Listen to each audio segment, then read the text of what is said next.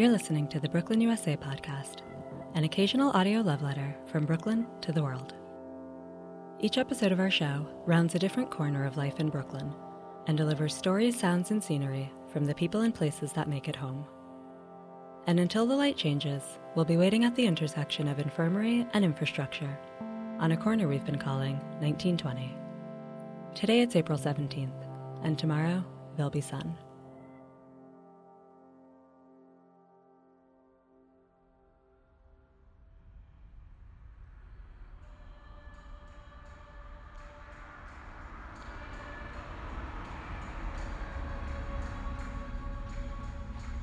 It seems like things are getting better, and things are getting worse. New York's COVID death count is apparently leveling off, but may be quietly miscounting those who die at home or of unrelated illnesses that go fatally untreated by its overburdened system. State leaders are banding together to protect and prepare us for what's next, but nothing can stop the bodies from piling up and clogging the COVID corridor.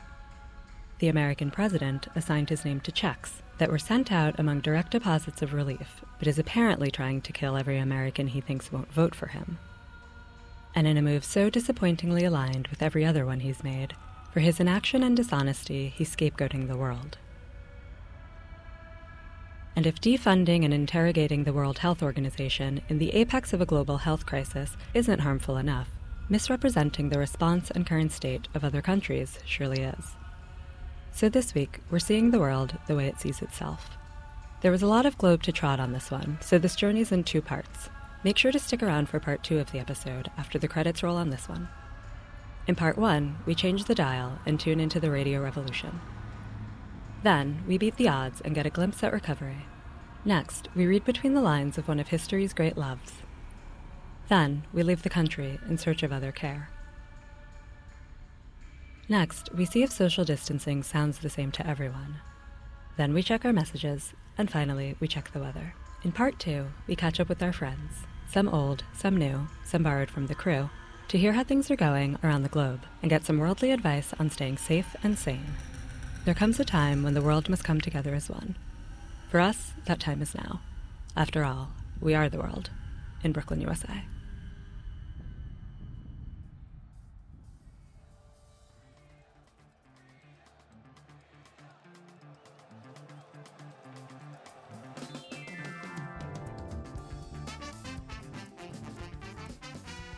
Bringing solidarity, love, music, and expression to a world in isolation is as painfully difficult as it is absolutely necessary. And in the center of one of the world's largest lockdowns, amidst a nation of political unrest and religious persecution, a group of friends, artists, and activists came together to do just that. Here's Radio Quarantine, Kolkata.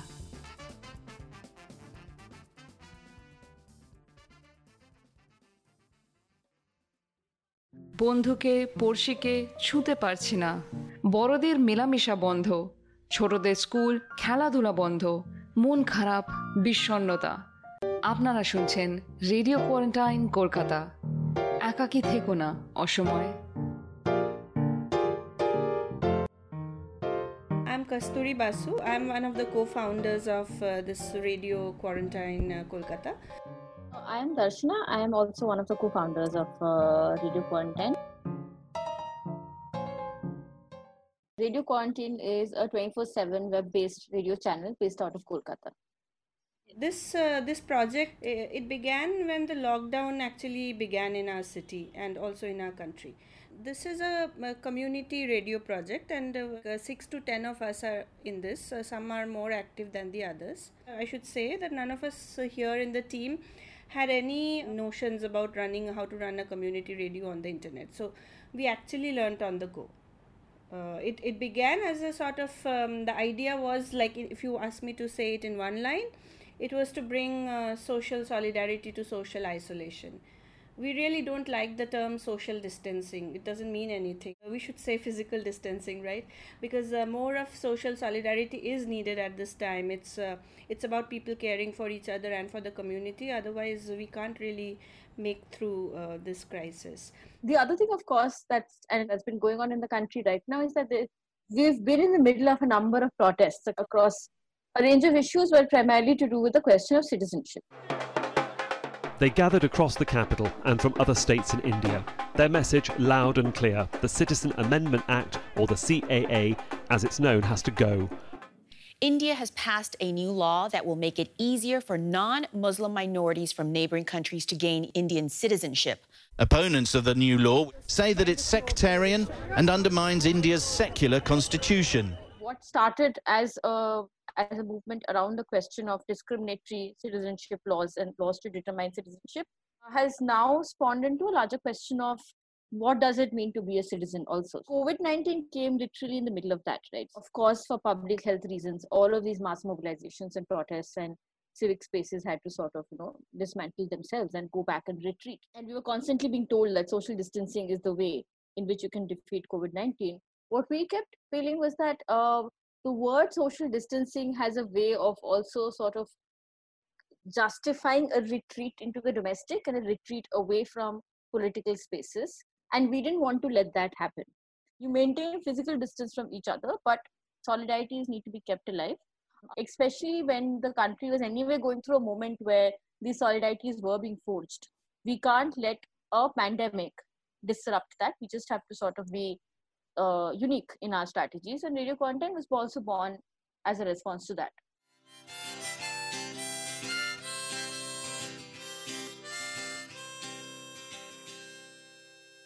হাটবাজারে চৈত্র সেলের সরগোলে নয় নতুন বছর এলো স্রেফ ক্যালেন্ডারে পাড়ার মুদি দোকানে হালখাতা এবার নেই আছে থমকে যাওয়া অর্থনীতি বিষণ্ন মুখ আছে আছে অভাব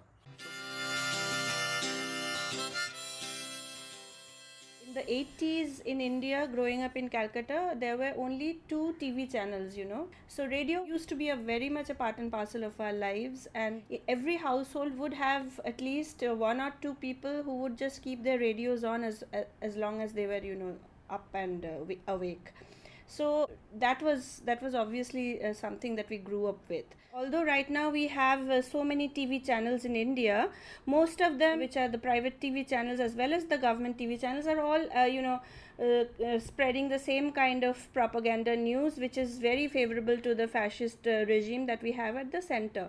So at that point of time what do you do? Like you are you are a bunch of citizens who want to uh, push the narrative the other way around. You you want to tell about most people of india including people like you and me and also the ones who are much much less fortunate you know. What possibly could we have done?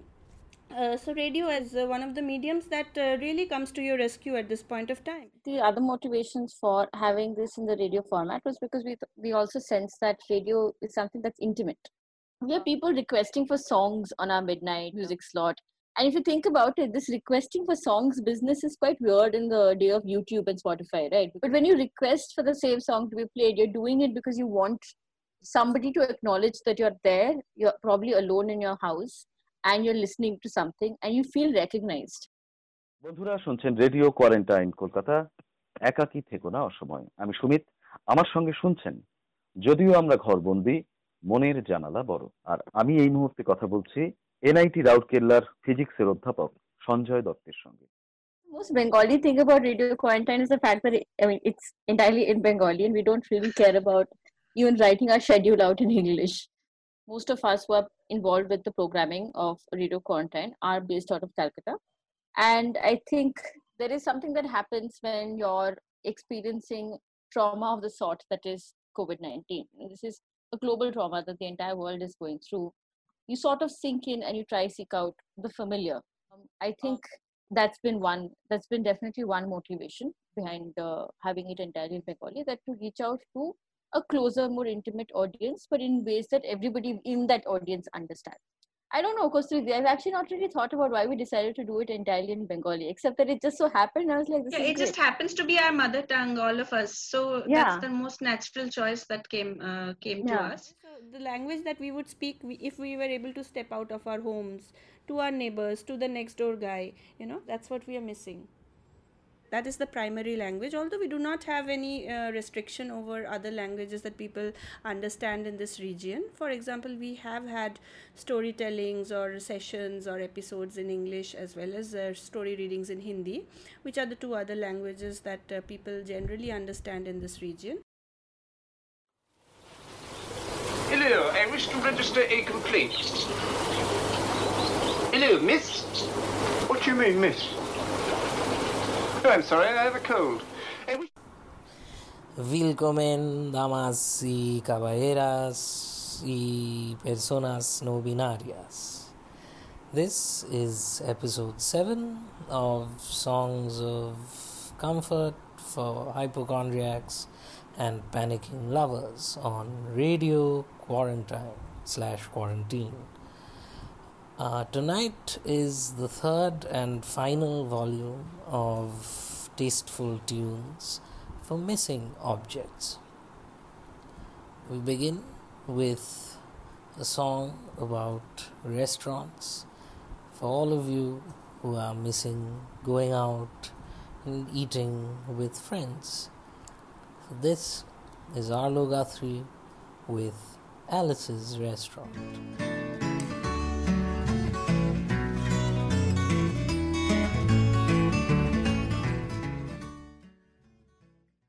One thing that's emerged from our experience with radio content is that there's an obvious gap for this kind of programming. There's an obvious gap for community generated programming um, you know which is in is in bengali which speaks about topical issues also decides to have a little bit of fun with music and poetry and literature. And and programming which feels intimate. It feels like something that you can also be part of if you wanted to and whether it's in the form of radio quarantine or whether it's in some other form this gap needs to be filled for sure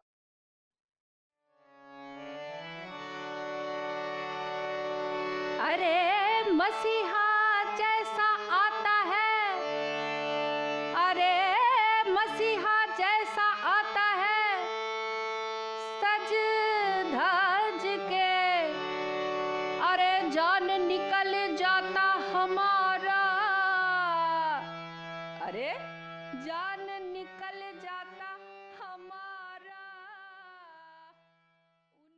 Rambles, gambols, and perambulations.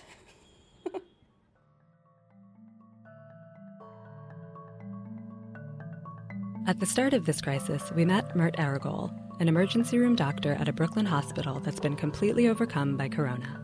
Last weekend, Dr. Erogul stepped out of the ER and headed to a repurposed nursing home to tend to COVID patients on the mend. The change of scenery came with a change of tone, but the underlying condition remained the same. Here's Mert.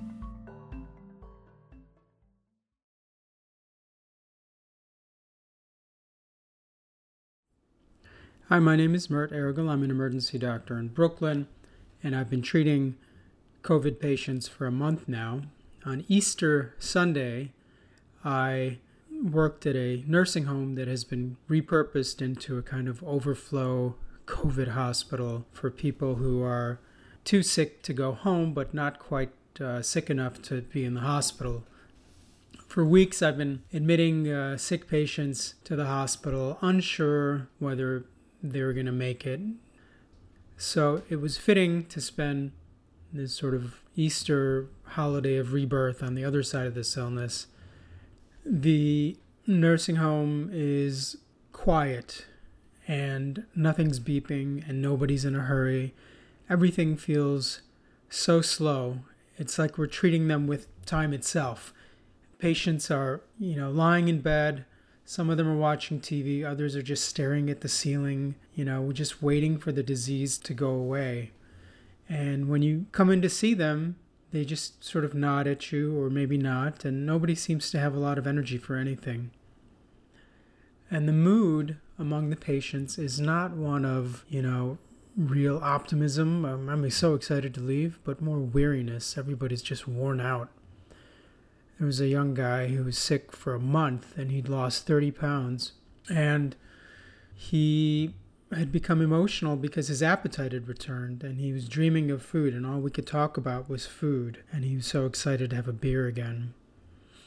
There was an older couple that had both gotten very sick, and miraculously, both of them had beaten the odds and managed to survive. And um, I thought it'd be great to put them in the same room, but the nurses weren't able to do that.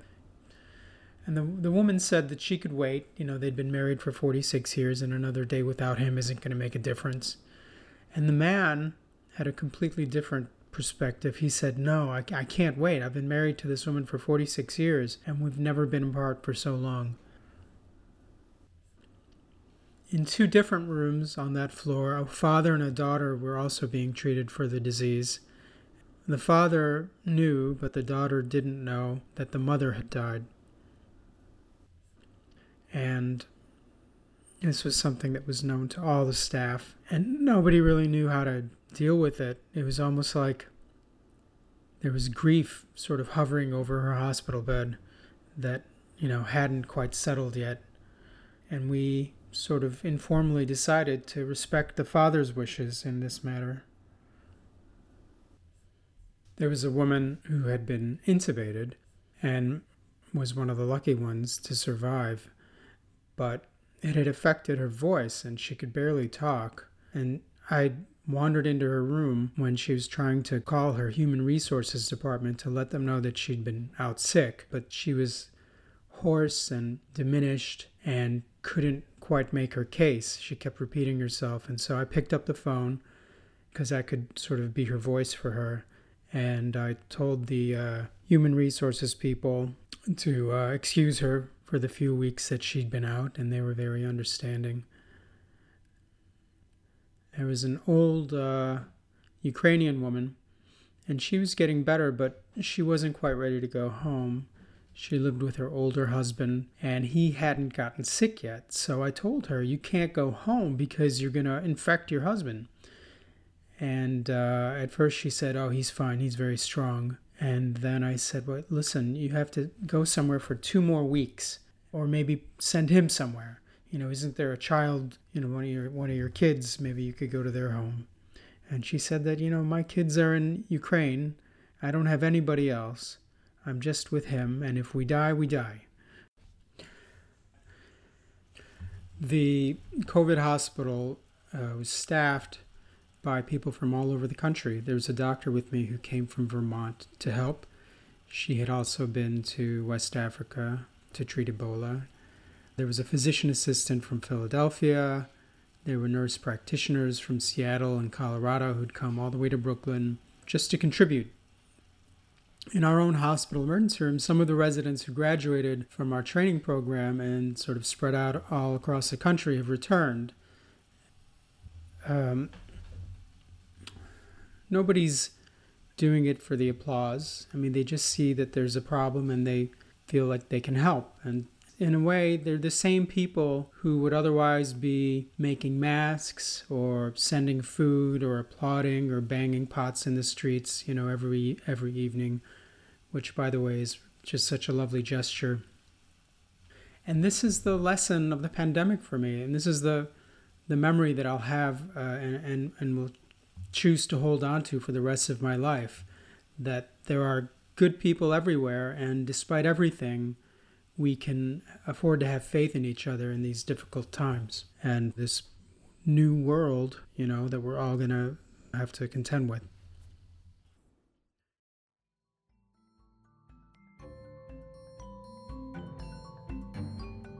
Healthcare is not created equally, and in countries where the systems of care are already overburdened, a viral outbreak can mean total disruption.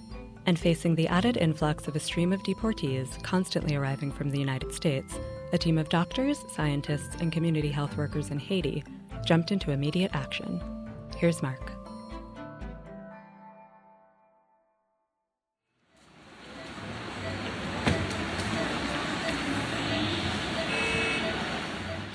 Hi, my name is Mark Chomas. I work for Partners in Health, Zanmi Lasante in Haiti. I am currently at one of our sites in Haiti in the Central Plateau. I am at the University Hospital in Mirebalais, or Hôpital Université de Mirebalais. It is a 300 bed teaching hospital that we started in 2013. I can say that this pandemic has had a profound effect on our country, as in many places.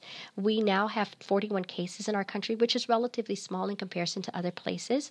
Um, the country has put in some um, measures in order to protect the population. Um, the country has imposed a curfew. We encourage social distancing.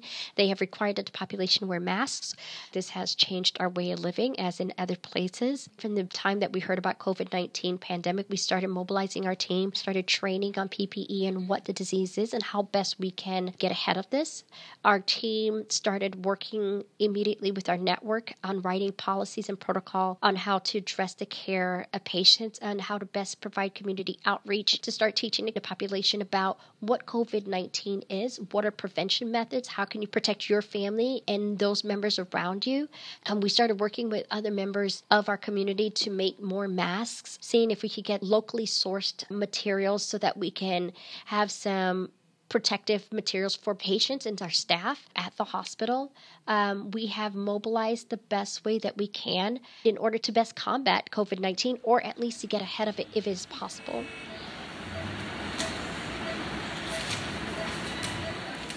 It is inconceivable for us to do everything on our part um, to limit the exposure of COVID 19 into the community by going to the borders and testing people, identifying early cases, and to come in early. At the same time, we're receiving deportees from the United States, which is a country that has widespread COVID 19.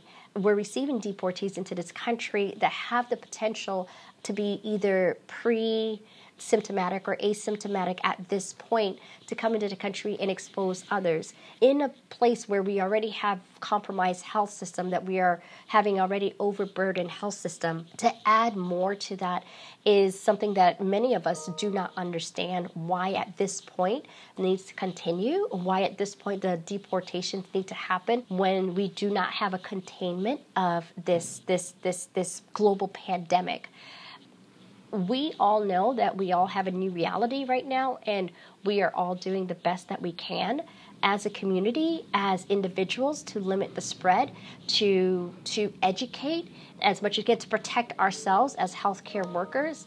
Our expectation, our hope would be that the governments would be doing the same thing to protect the healthcare workers, to protect the population, um, and to really stop the deportations at this point so that we're not adding more burden to a system that is already overburdened.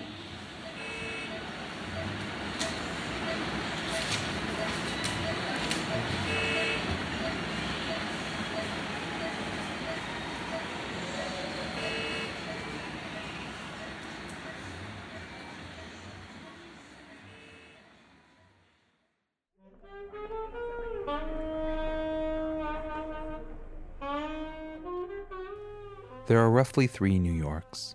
There is, first, the New York of the man or woman who was born there, who takes the city for granted and accepts its size, its turbulence as natural and inevitable. Second, there is the New York of the commuter, the city that is devoured by locusts each day and spat out each night. Third, there is New York of the person who was born somewhere else and came to New York in quest of something.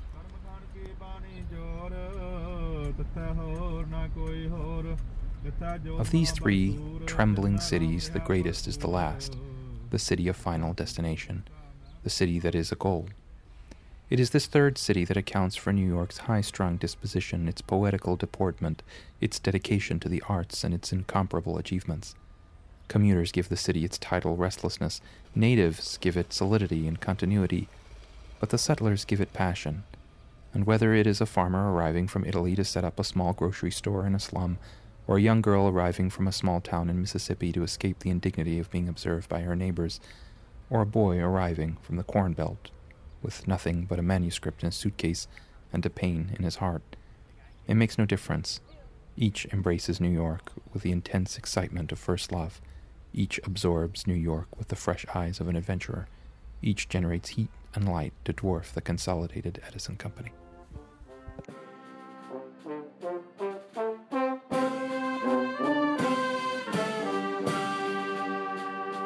My name is Hanif Yazdi, and this has been an excerpt of E.B. White's Here is New York.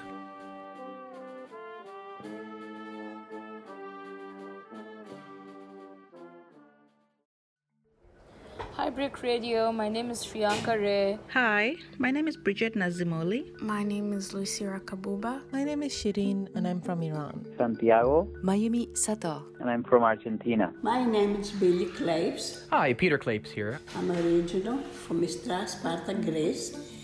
And the last 64 years. I live in Brookline, Massachusetts. I just moved to Texas from Boston. I'm currently sitting in my home in Kolkata.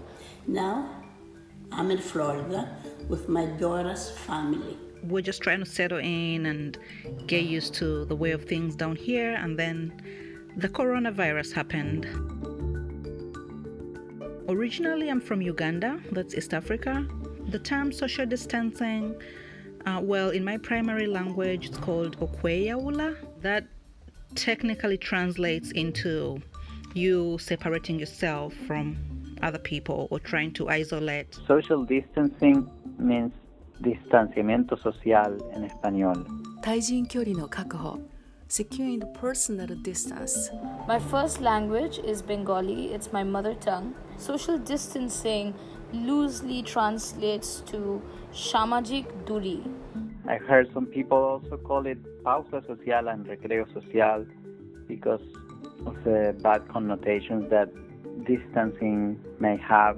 In Art of Greece, we say grazie apostasi. In another part, they say keep your distance, μην έρχεσαι κοντά μου. Μη με πλησιάζεις. Menomispiti, um, which essentially translates um, in English to uh, we stay at home or we remain at home. We have a lot of different ways to express our feelings. I guess it can also have a sort of emotional um, connotation as well. Duri being the distance in between people, um, distance between hearts, distance between spirits.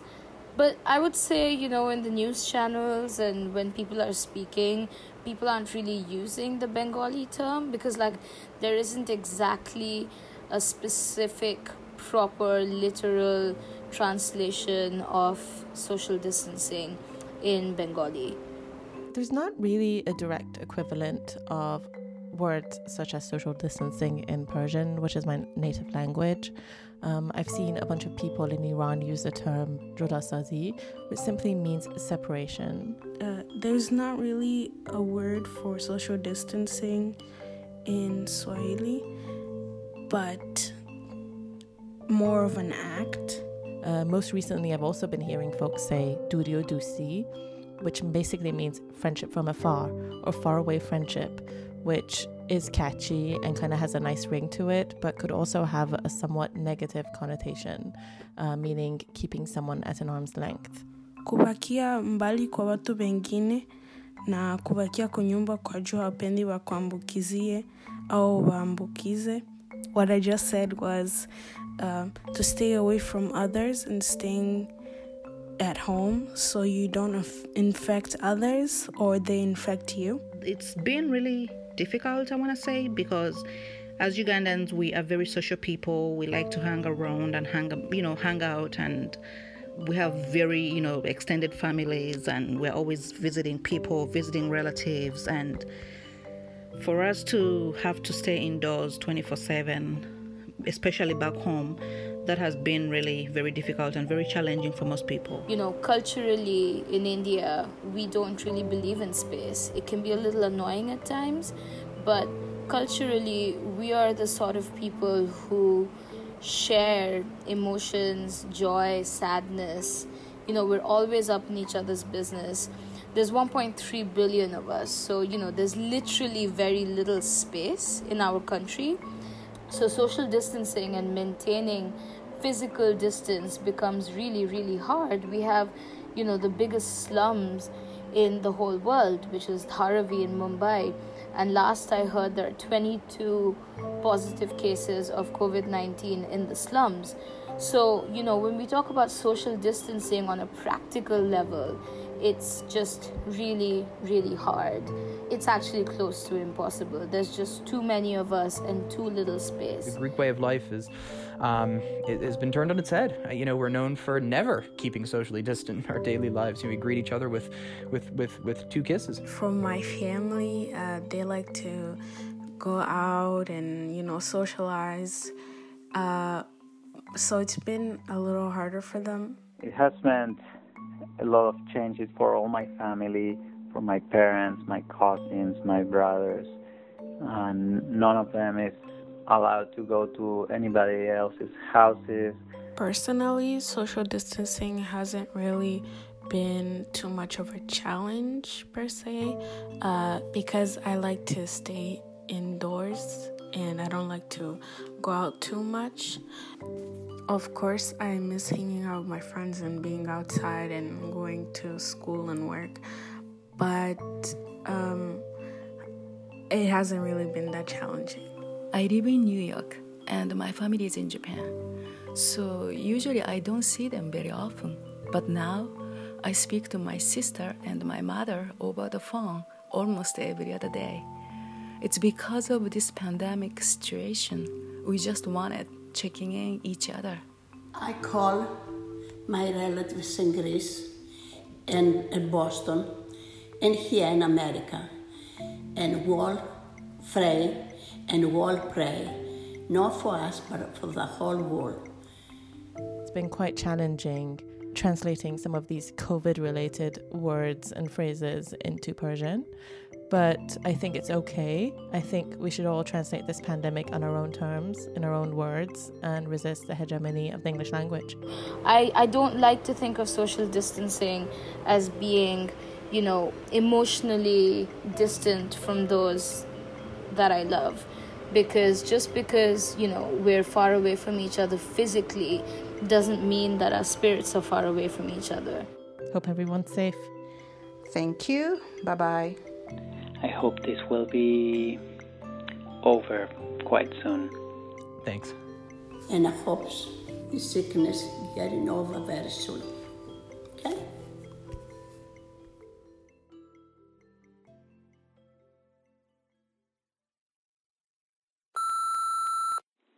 Good evening. This is Hannah Minjung Herbertson reporting live from Stockholm, Sweden. But before I get into the Swedish situation, I just want to give a shout out to uh, BRIC. I used to be a student at BRIC, took a lot of different classes, and I used to live in Bed-Stuy. Uh, so I just want to give a lot of extra love to my Brooklyn peoples. So here in Stockholm, Sweden, it's pretty much. Um, not like everywhere else in the world. People are not in quarantine, or we're not forced or told to be in quarantine, but they are um, encouraging us to do it. Uh, the people that can, you know, work from home, wash our hands, don't visit the old people. But um, everything's open still. Just uh, it's just the colleges and universities that are closed. Like daycares are open, for example. So this soft approach to fighting the virus um, uh, doesn't sit right with me. I've been self quarantining myself for the, the past four weeks and just going outside to the woods for taking walks and you know, um, grocery runs, but uh, avoiding to take uh, subways and buses uh, and also seeing people.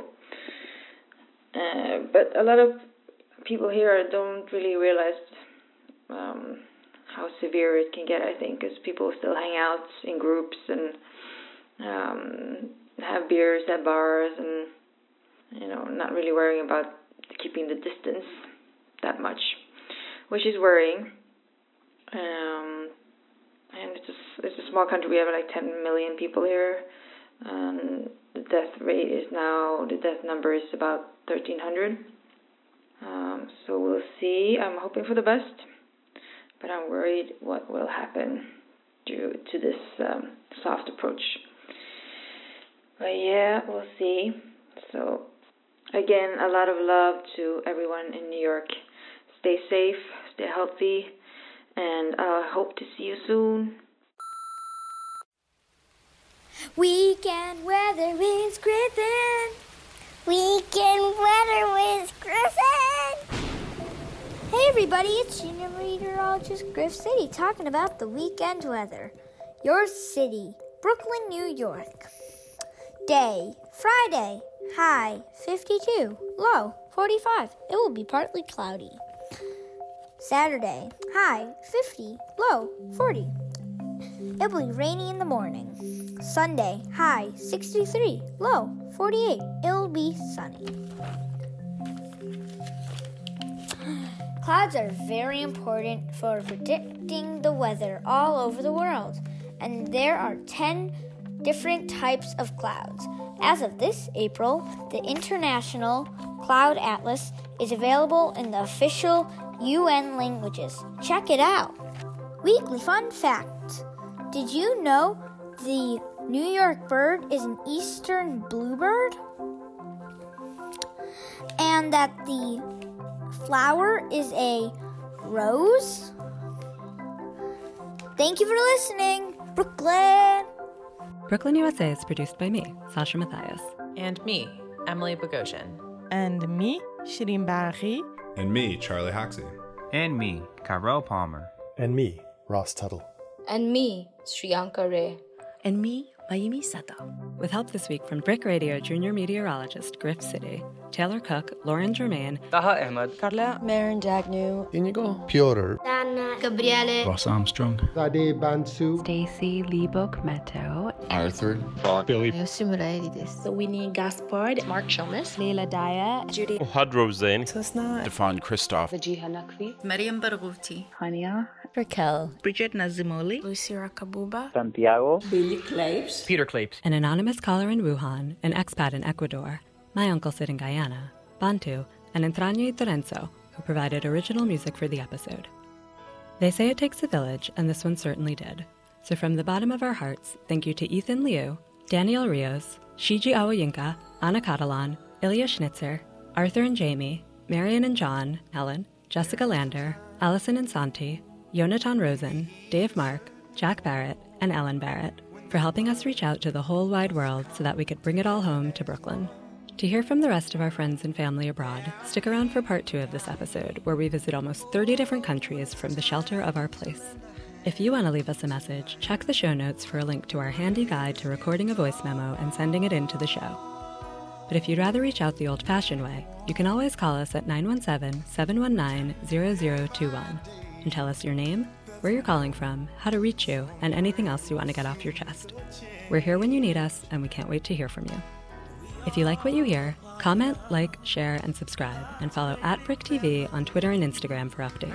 For more information on this and all BRIC Radio podcasts, visit bricartsmedia.org slash radio.